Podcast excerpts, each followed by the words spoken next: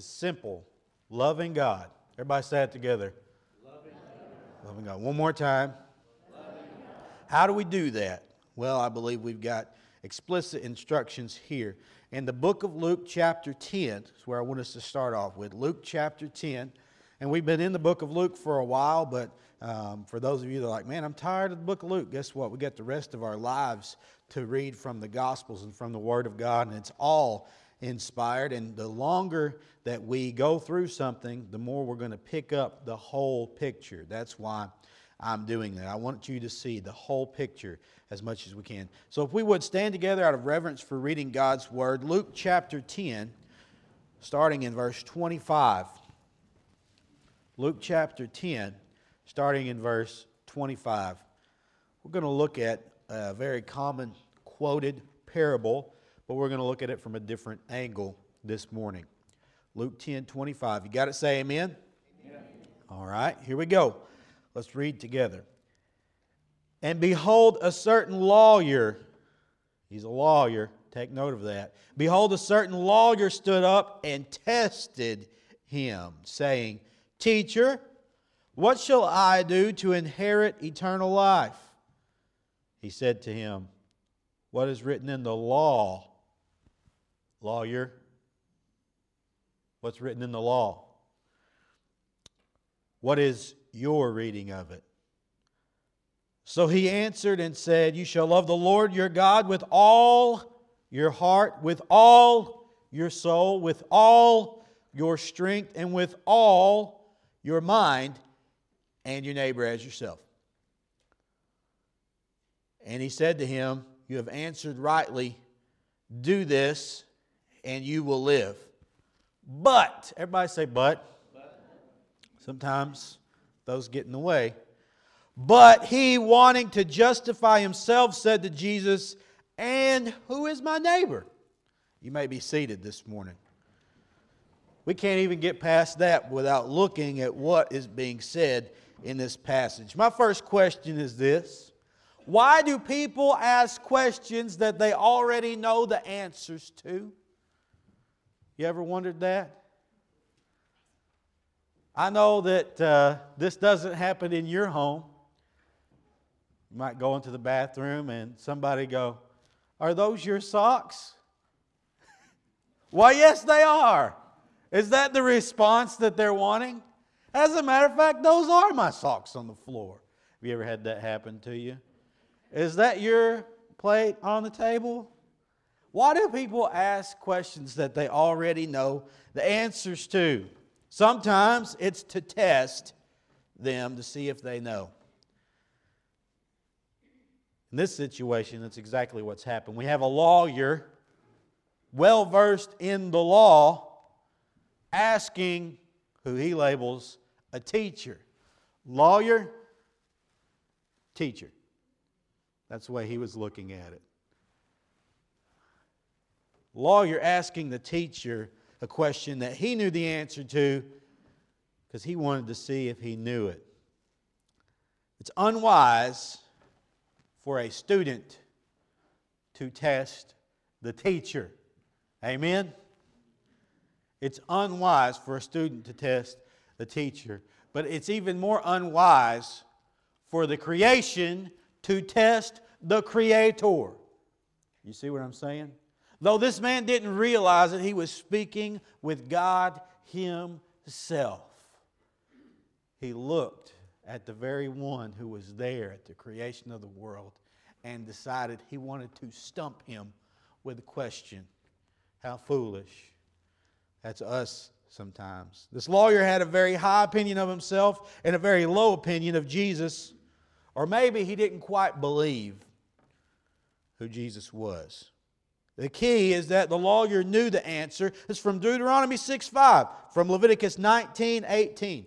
They would have known these first five books of the Bible, the Torah, some of which would have just about memorized those first five books of the Bible. Think about that. Well, they didn't have, you know, video games and a whole bunch of other things to occupy that brain space. And so they could put it to actual good use. I can't imagine memorizing the first five books of the Bible. But this lawyer, he knew the law and he still has questions for Jesus. Deuteronomy 6 5, Leviticus 19 18. Love the Lord your God with all your heart, soul, mind, and strength, and your neighbor as yourself. Why do people ask questions they already know the answer to? Sometimes we do this because we want a different answer. You ever done that? Hey, here's, here's what's going on. Here's what I, here's what's going on in my life, and blah blah blah. What should I do? And you get the answer. Note it. Next person. Hey, here's what's going on. Oh, okay. Let me ask somebody else. Hey, here's what's going on. Oh, I'm going to take that advice. That's what I wanted to do all along. Ever been guilty of that? Asking people a question you already know the answer to so that you can get a different response, the one that you like better? This lawyer here, more than just to test Jesus, he takes it a step further, wanting to justify himself. But let me talk about this for a second.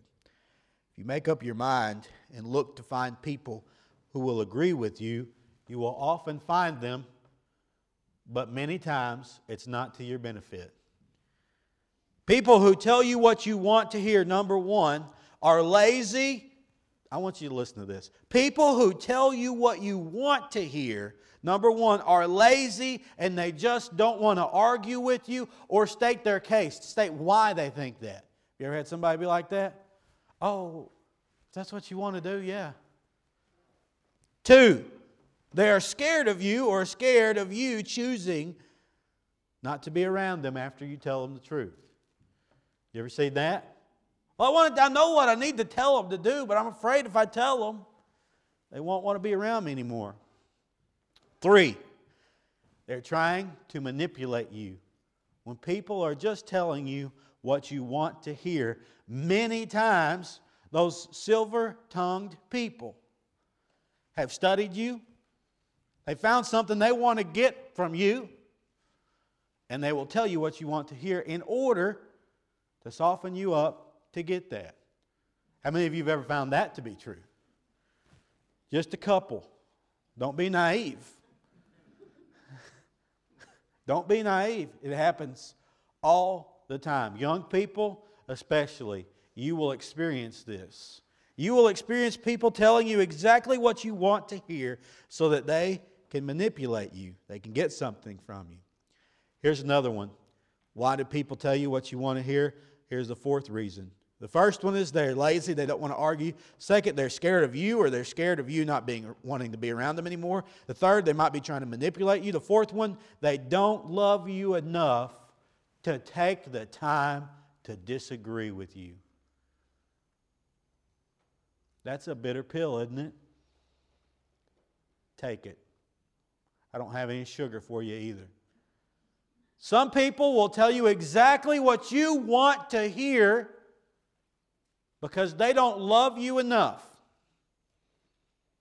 Listen to me carefully. They don't love you enough to take the time and disagree with you when it needs to be done.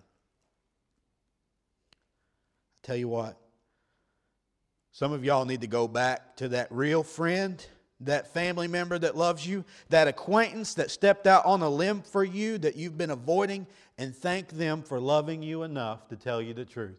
I believe that with all of my heart that we have people here today that need to go thank someone for telling them a difficult truth. We need more people in our lives like that, not less. Amen. We need more people who are willing to tell us the truth. Otherwise, how are you going to get better? Proverbs 27 6 says, Faithful are the wounds of a friend. Well, that's not true. A friend wouldn't wound me, a friend wouldn't hurt me. Tell you what, there's times when you need to be smacked around. There's times when we need to hear the truth that hurts. Faithful are the wounds of a friend, but the kisses of an enemy are deceitful. The kisses of the enemy are deceitful. So, someone who loves us will tell us what we need to hear, rather than what we want to hear.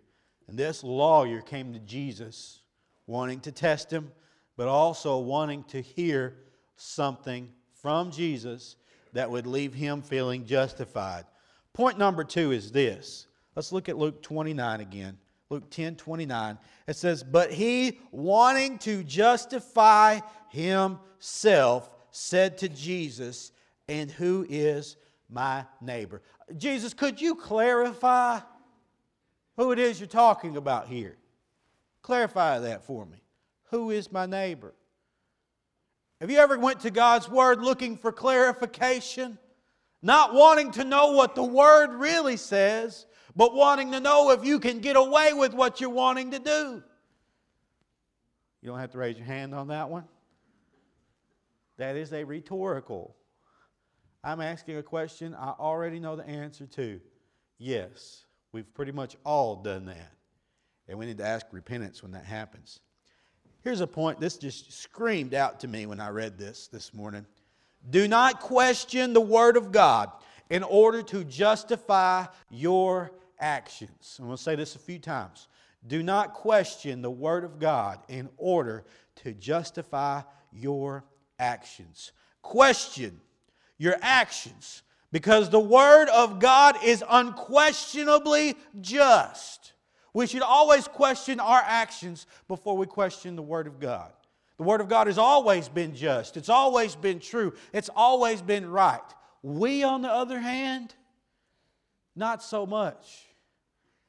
I'm not going to ask you, but I wish I could have this past week had the presence of mind to ask everyone here what's the stupidest thing that you've ever believed? I've believed some pretty dumb ones. All right? Some of y'all have been sitting in the AutoZone for blinker fluid and you went. know who you are. Some of us have been snipe hunting and cow tipping on the same night. Okay? There's been some stupid things that we've kind of bought into in the past. We need to realize that we've been wrong. The Word of God has never. There's been plenty of times we could go back and we were unjust. The Word of God has never. Why would we question the Word of God when it comes to our actions? Well, sometimes we've made up our mind what we want to do, and we're looking for an excuse to do that. Why is it that when the government declares things that we know the Word of God is against to be moral, that people still hate Christians? They still want to ban the, the Word of God. They still want to ban the Ten Commandments. They weren't ever looking for the right to do those things. They were looking for God's approval or man's approval or any type of opposition to be erased. Because when you step out doing what you know is wrong in the sight of God, you will find no peace in His presence. Ooh. So, what many people do to find peace is they try to flee from the presence of God. Ask Jonah how well that went. Want to run from God? That's interesting. That's an interesting concept. You know, they had communion in space. You know that? They had communion. Why? Well, because he's there too. Where are you going to go to get away from God? Make peace with him because he's always going to be there. Amen. Don't question the Word of God in order to justify your actions. Question your actions because the Word of God is unquestionably just. Flip over with me 2 Timothy chapter 3. 2 Timothy 3 14 through 17. I want your eyes to see it, so turn back there if you don't mind. 2 Timothy 3 14 through 17. I could be reading something off the wall and you guys wouldn't know if you're not looking. One of these days, I'm going to start reading the Martha Stewart recipe for monkey bread, and I want to see who looks up at me like, that's not what my Bible says.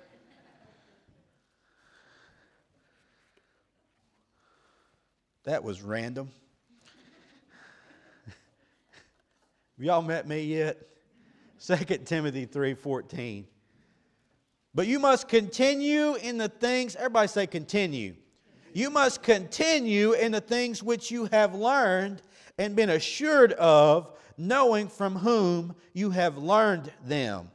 And that from childhood you have known, everybody say known, the Holy Scriptures, which are able to make you wise. Everyone say wise. For salvation through faith which is in Christ Jesus. All Scripture is given by inspiration of God and is profitable for doctrine, for reproof, for correction, for instruction in righteousness, that the man of God may be complete, thoroughly equipped for every good work. I'm looking at this list and I'm not seeing where it says all scripture is given by inspiration of God to make you feel better or to make you happy or to help you justify doing what you know is wrong. It doesn't say that on there, but it can teach you how to live rightly. And that's what we need. We need that in this day and age. Here's my question for you. If you know what it says, the next thing is you must do it. This lawyer knew, he knew, but we know that he was not doing that. He was not following Christ at this moment. That's why Jesus says, What does the law say? You've read it. What does it say?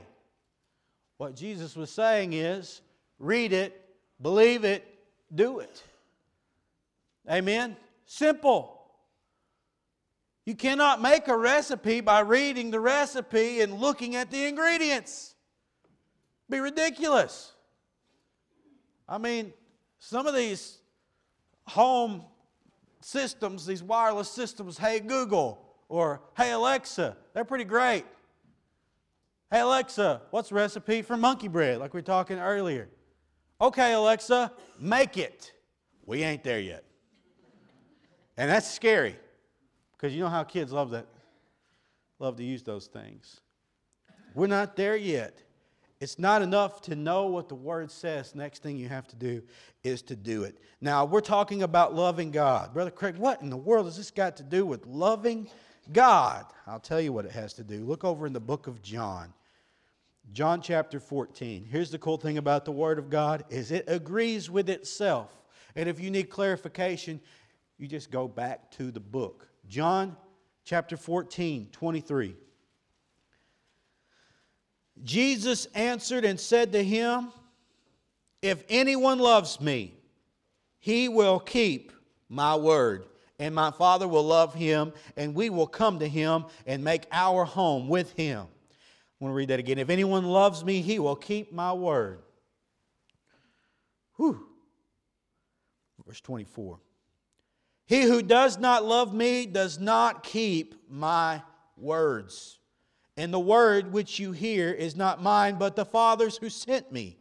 These things I have spoken to you while being present with you. But the Helper, everyone say the Helper, the Holy Spirit, whom the Father will send in my name, he will teach you all things and bring to your remembrance all things that I said to you. You know what the word says. Next thing you must do is to do it. How can we love God? We hear His word, we believe His word, then we follow through and do His word. I tell you what, I'm just going to that church. I'm not getting fed. That preacher's so simple. Okay, is it easy? Do we need to be reminded of things from time to time? We need to hear the word, believe it, and do it. That's how we show our love to God. He showed his love for us, and that while we were yet sinners, Christ died for us. How do we show his our love for him? We hear the word, we believe the word, and we do what he's asked us to do. And here's how God speaks. One, he speaks through the Word. We know at this day and age, he, Jesus says he, The Bible says in the book of John that he was the Word. And as he was speaking to his disciples, there was a man named Jesus standing there speaking to them. And so they were able to take it in through their ears. I've never been able to do that. One day, in glory, I'll be able to hear God's Word in my ears, an auditory message. The disciples got an auditory message. That's one way. The next one is to see the Word. They were able to, to, to determine from the scriptures, like he said in Timothy, you've been taught this from your youth. You're able to see the Word. We're able to open God's words. We have the Holy Spirit, we have His Word, we also have His people. His people. And I'm not talking about Christians that are only in name but the ones who you know are living for the Lord.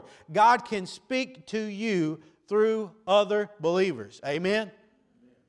Some of the most important messages I've ever got in my life didn't come from me opening the Word. It came from somebody else opening the Word, and they were obedient enough to tell me. Sometimes it was from the pulpit, but sometimes it was in the grocery store or wherever we just happened to be.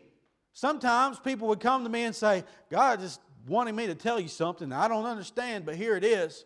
And they didn't know what I was going through, but they obeyed. Sometimes God speaks through His Word, the Holy Spirit, His people. Sometimes God speaks through circumstances. Through circumstances. You ever have something happen? And you take two steps back and you go, okay, God, I hear you. I hear you loud and clear. God can speak through circumstances too.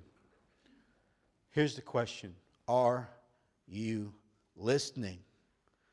And are you showing your love to Him with obedience?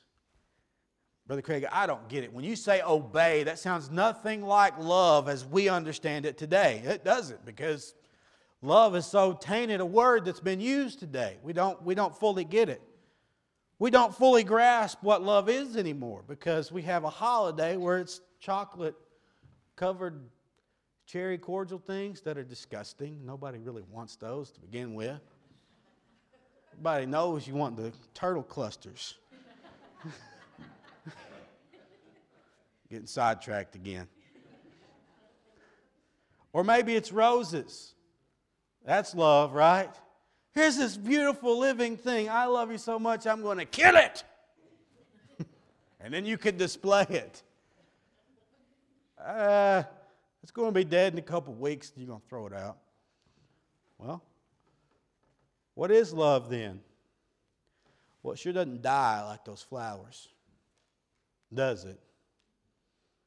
And it's not gone after a couple days like those chocolates, a couple hours, if you're me. Love lasts. And God has proven us His love for us. And what He asks us to do is listen and then believe. How can we claim we love God if we can't believe Him? If we can't trust Him? How can you say you love Him if you can't trust Him? You're questioning His character. Does that make sense? You see, this needs to be put together so that our minds can understand it. When God speaks of obedience, you got to know that He loves you and He's trying to prevent you from all kinds of things, from going through all kinds of hell on earth. God is trying to prevent that. He wants to work in your life. And He wants you to hear, He wants you to believe. If you're here and you're lost, the unbelief that you have is keeping you from loving God. Well, I don't understand how a loving God could fill in the blank.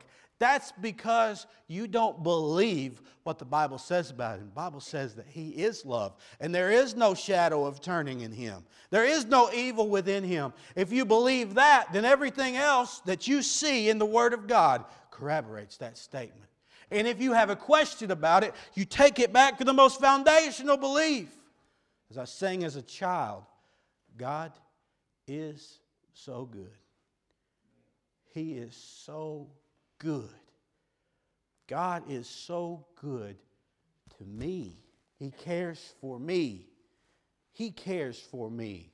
God is so good. And we're, we're having a struggle in faith in this generation Because there's so much false information that questions that foundation that one, God is good. I'm telling you, people, you can trust. You can trust Him. And if you want to love Him, then you must believe Him. You must believe Him. Finally, this is my last point loving the Lord with obedience. Now that we've put it together you understand because it's so strange to us. Because we get this idea of, well, if you really loved me, you'd let me do what I want to do. If you really love me, you'd let me do what I want to do. Okay, go play in the road, kids. Sure, let's have ice cream for every meal because I love you. We know that's not true. And we know that love demands that we do what's best for somebody rather than what they want. We know that love demands that we tell a hard truth sometimes rather than an easy untruth. Here's how we love the Lord with obedience if you're lost. That means you don't know Jesus. You haven't truly believed in Him. You've heard about God and you have not made up your mind or your heart, however you want to see it. You haven't made it up. Is He really good? Is He really the only one? Can He really save me? I want you to know if you're on that side of salvation, that means you're lost. The Bible says that all have sinned and fallen short of the glory of God. The wages of sin death, and to put it bluntly, that means a place called hell. How can a loving God send anyone to hell? You're absolutely right. He does not want to. That's why He sent His Son to die in your place. All you must do is believe. Once you believe in Him, then you're going to repent. It's just what's going to happen. Because belief requires action. Belief is not something that you say. We could come to this altar and all of you could repeat after me. Like Constantine, he thought that baptism was the way, and so he told his whole army, You're going to get saved today. We marched him through the river and said, Praise God, they're saved. That's ridiculous. And just because you repeat some words after a preacher or a deacon doesn't save you, you must believe. Real belief becomes repentance. Real belief becomes repentance. When you make him Lord, when you make him boss, that means that you will struggle with this for the rest of your life. Don't get me wrong. But at the end of the day, you take what you want to do and what he wants you to do, and what he wants you to do wins. Amen? That's what being him being the boss is. You take what you, and you say, "But I want to do this, but God wants me to do this." Who do you trust more? Well, God, I've got to trust you. I'm going to do what you want me to do. That's that's what belief is. And that's what people are missing. It's not a prayer you pray. It's real. It's something that happens. Are you listening? Lost person, if you believe and you repent, make him Lord, he will save you. Christian, have you been baptized? Jesus has already said, we know this, that this is to fulfill all righteousness. No, it doesn't save you, but he said obedience is important for a new believer. The first act of obedience is baptism. We've seen God work through baptisms. It reaches people, and I can't explain why it reaches people. Maybe it's the picture of Christ dying, and when they put him in the grave, we go under the water. And then we're raised to walk with newness of life. I don't know exactly what it is, but God's asked us to do it for a reason, and guess what? I trust Him. I trust Him more than my understanding of what's going on there. I trust Him. Christian, have you been baptized? Next, are you being discipled? You know that God wants you to be discipled. He doesn't want you just to be saved. He wants you to plug into a Bible study. He wants you to plug into a group of believers. He might want you to plug into this one. You're going to have to ask Him on that. This is a family. We love each other. We're imperfect, but we pray for each other. We've got each other's backs in the good times and the bad times. We celebrate and cry with each other. And our goal is to reach this community, this world, lost people for Jesus, to train them how they can reach lost people for Jesus. That's what we're doing. Finally, Christian, are things in your life moving in such a way that you have been asking many people what they think you should do so that you can hear the response that you want? Are there things in your life that you need to repent of? Or are you just waiting for the next person to tell you what you want to hear? Take it to the altar. Take it to the, what you know to be true, to the Word of God. And then finally, Christian, has God called you to serve, to minister, to witness? Show him love through obedience this morning. You can start serving right now.